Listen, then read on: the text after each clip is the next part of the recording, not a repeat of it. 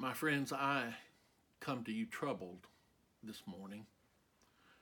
I'm troubled because there seems to be a leadership deficit in our nation. I'm concerned that we just don't have effective leaders at any level in our country. If God is going to continue blessing our nation, first of all, we must repent. But second of all, we must have quality leaders to guide us along our way. And I want to make sure you understand I am not casting partisan dispersions. Uh, I, I'm talking about quality leadership who are willing to set aside personal thoughts and feelings in order to guide our country. I'm not referring to any news cycle. I'm not referring to any one issue. I'm not referring to any one person. I am saying to you that across the spectrum, quality leadership is lacking. And that concerns me. Today's scripture perhaps gives us a better picture of what I'm talking about. Leadership is never mentioned in this passage specifically, but it's all about leadership. Jesus has just revealed what is coming. He has shared confessionally and deeply with the twelve that in the coming days in Jerusalem, the Son of Man will be handed over to the chief priests, will be delivered to the Gentiles who will make fun of him and whip him and crucify him until three days later when he is raised to life. Jesus has just unburdened his soul. And in the very next sentence, Mary, the mother of James and John, comes to see him. She does not have empathy for him, though she probably had heard what he had told the twelve. She totally ignored Jesus' plight. No compassion, no care. She just brings one concern for her boys. She is what modern day parents would be referred to as a helicopter parent, someone who is hovering around her children for their opportunities that come before them. It was kind of like she's saying here, hey, Jesus, since you're going to be moving on, perhaps James and John could inherit the family business. She was an opportunist, opportunistic parent. She sees her sons as leaders and she asks for what she wants. And so here we have Jesus modeling servant leadership. Laurie Beth Jones says this Jesus' mission helped him decide how to act, what to do, even what to say. And this clarity gave him power in every situation. Robert Greenleaf coined the term servant leadership, and Greenleaf, in his definition, says that servant leadership is about serving first and the organization and the work of the organization second. Jesus was a servant leader. Jimmy Carter is a servant leader. Lincoln, Mother Teresa, Nelson Mandela, Martin Luther King Jr., all modeled servant leadership.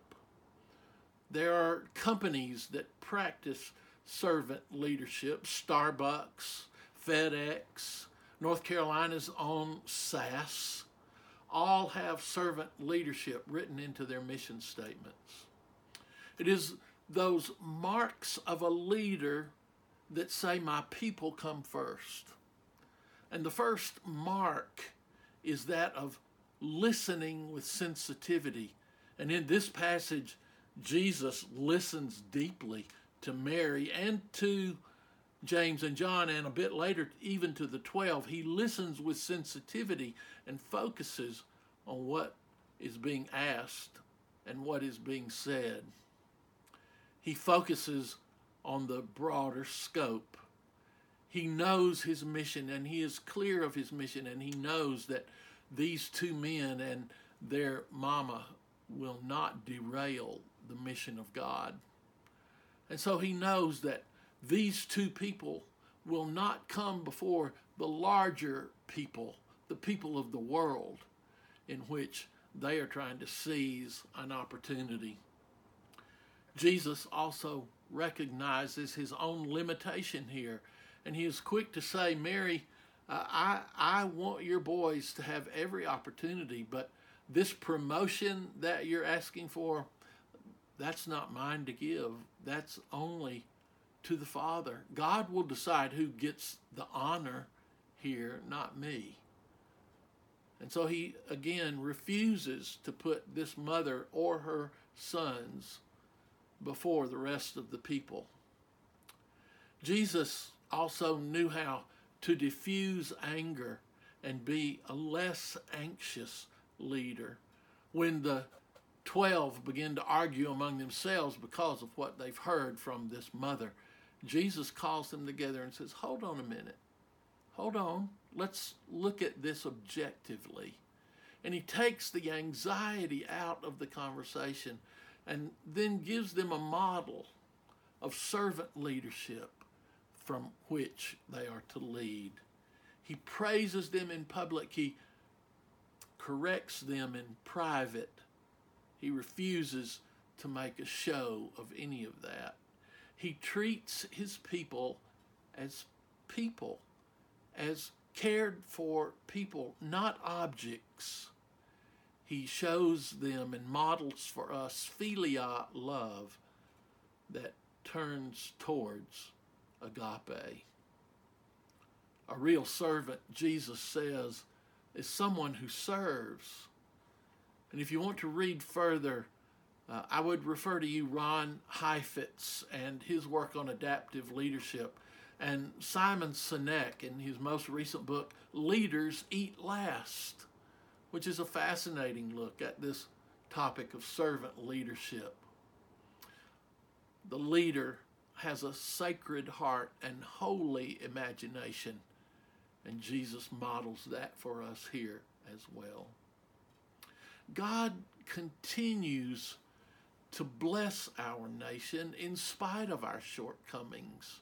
Is everything perfect in America today? Absolutely not.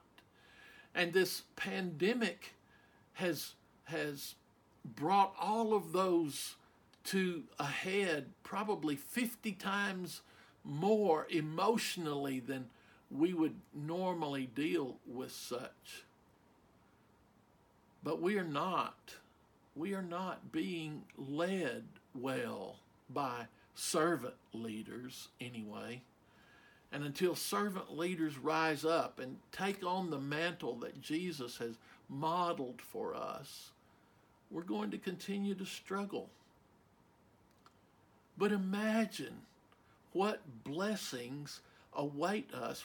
Imagine what peace is in front of us if we can lead like Jesus. And, I, and I'm not saying go be Jesus, I'm saying be like Jesus. As the leader in your home, be like Jesus as the leader in your workplace, be like Jesus. As a leader in our community, be like Jesus. As a business owner, be like Jesus. As a politician, be like Jesus. That, that is not an impossible task. And until that happens, we are going to continue to struggle. What is it going to take for us to have peace in our land? What is it going to take for all of us to have equal opportunity to the benefits of this nation? What is it going to take for God to continue blessing our nation?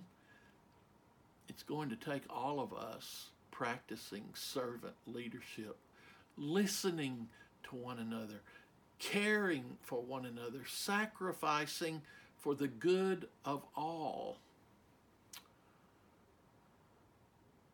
leading like Jesus means that we serve with no thought of being served. It means that we lead with no thought of being led. It means that we love with no thought of being loved. And it means that we give with no thought of receiving.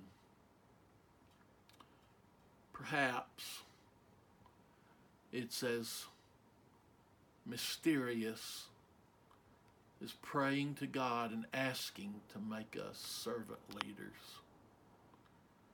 Perhaps it's as complicated as adapting all of the principles of servant leadership across the internet.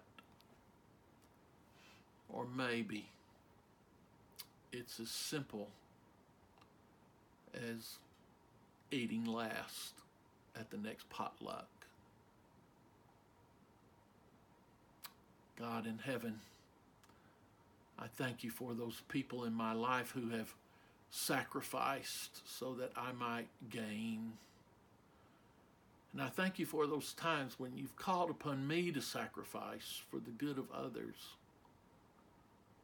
And I ask your forgiveness in times when my selfish ego has gotten in the way of that.